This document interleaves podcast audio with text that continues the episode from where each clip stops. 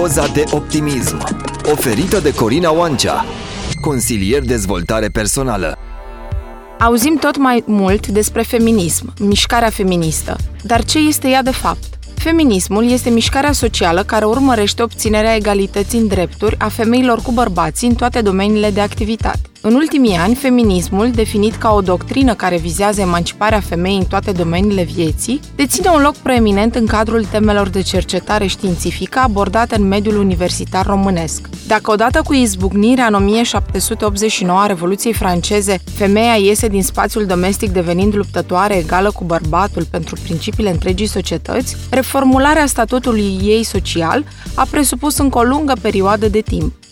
Situația femeii în spațiul românesc are o serie de asemănări cu cea generală europeană, dar și o serie de elemente specifice. În primii ani postbelici, caracteristica principală a evoluției mișcării feministe este constituită de aspirația spre integrare, reorganizare și unificarea cadrelor organizatorice ale mișcării, în tandem cu preocuparea generală pentru solidarizare în jurul unui program feminist extins, care să includă revendicarea drepturilor civile și politice pentru femei.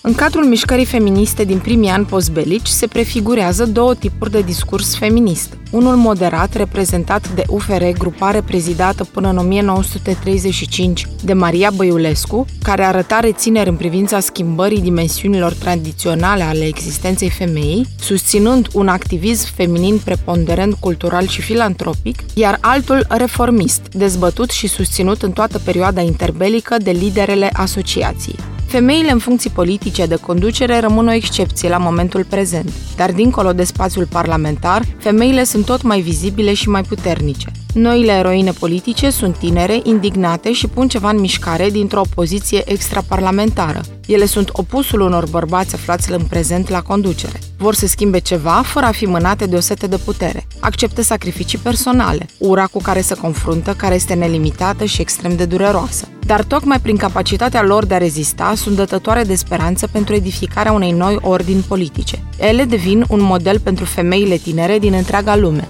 Femeile trebuie așadar să fie conștiente de puterea lor și să sancționeze în mod consecvent politica dacă aceasta le ignoră. Este o obligație care derivă din dreptul lor de vot, cucerit cu greu și pentru care multe femei mai luptă încă în diferite colțuri ale lumii, pentru ca un mic pas înapoi să nu devină unul mare, pentru a se merge înainte, spre binele femeilor din întreaga lume. Doza de optimism a fost prezentată de Corina Oancea, antrenor de performanță. www.antrenordeperformanță.ro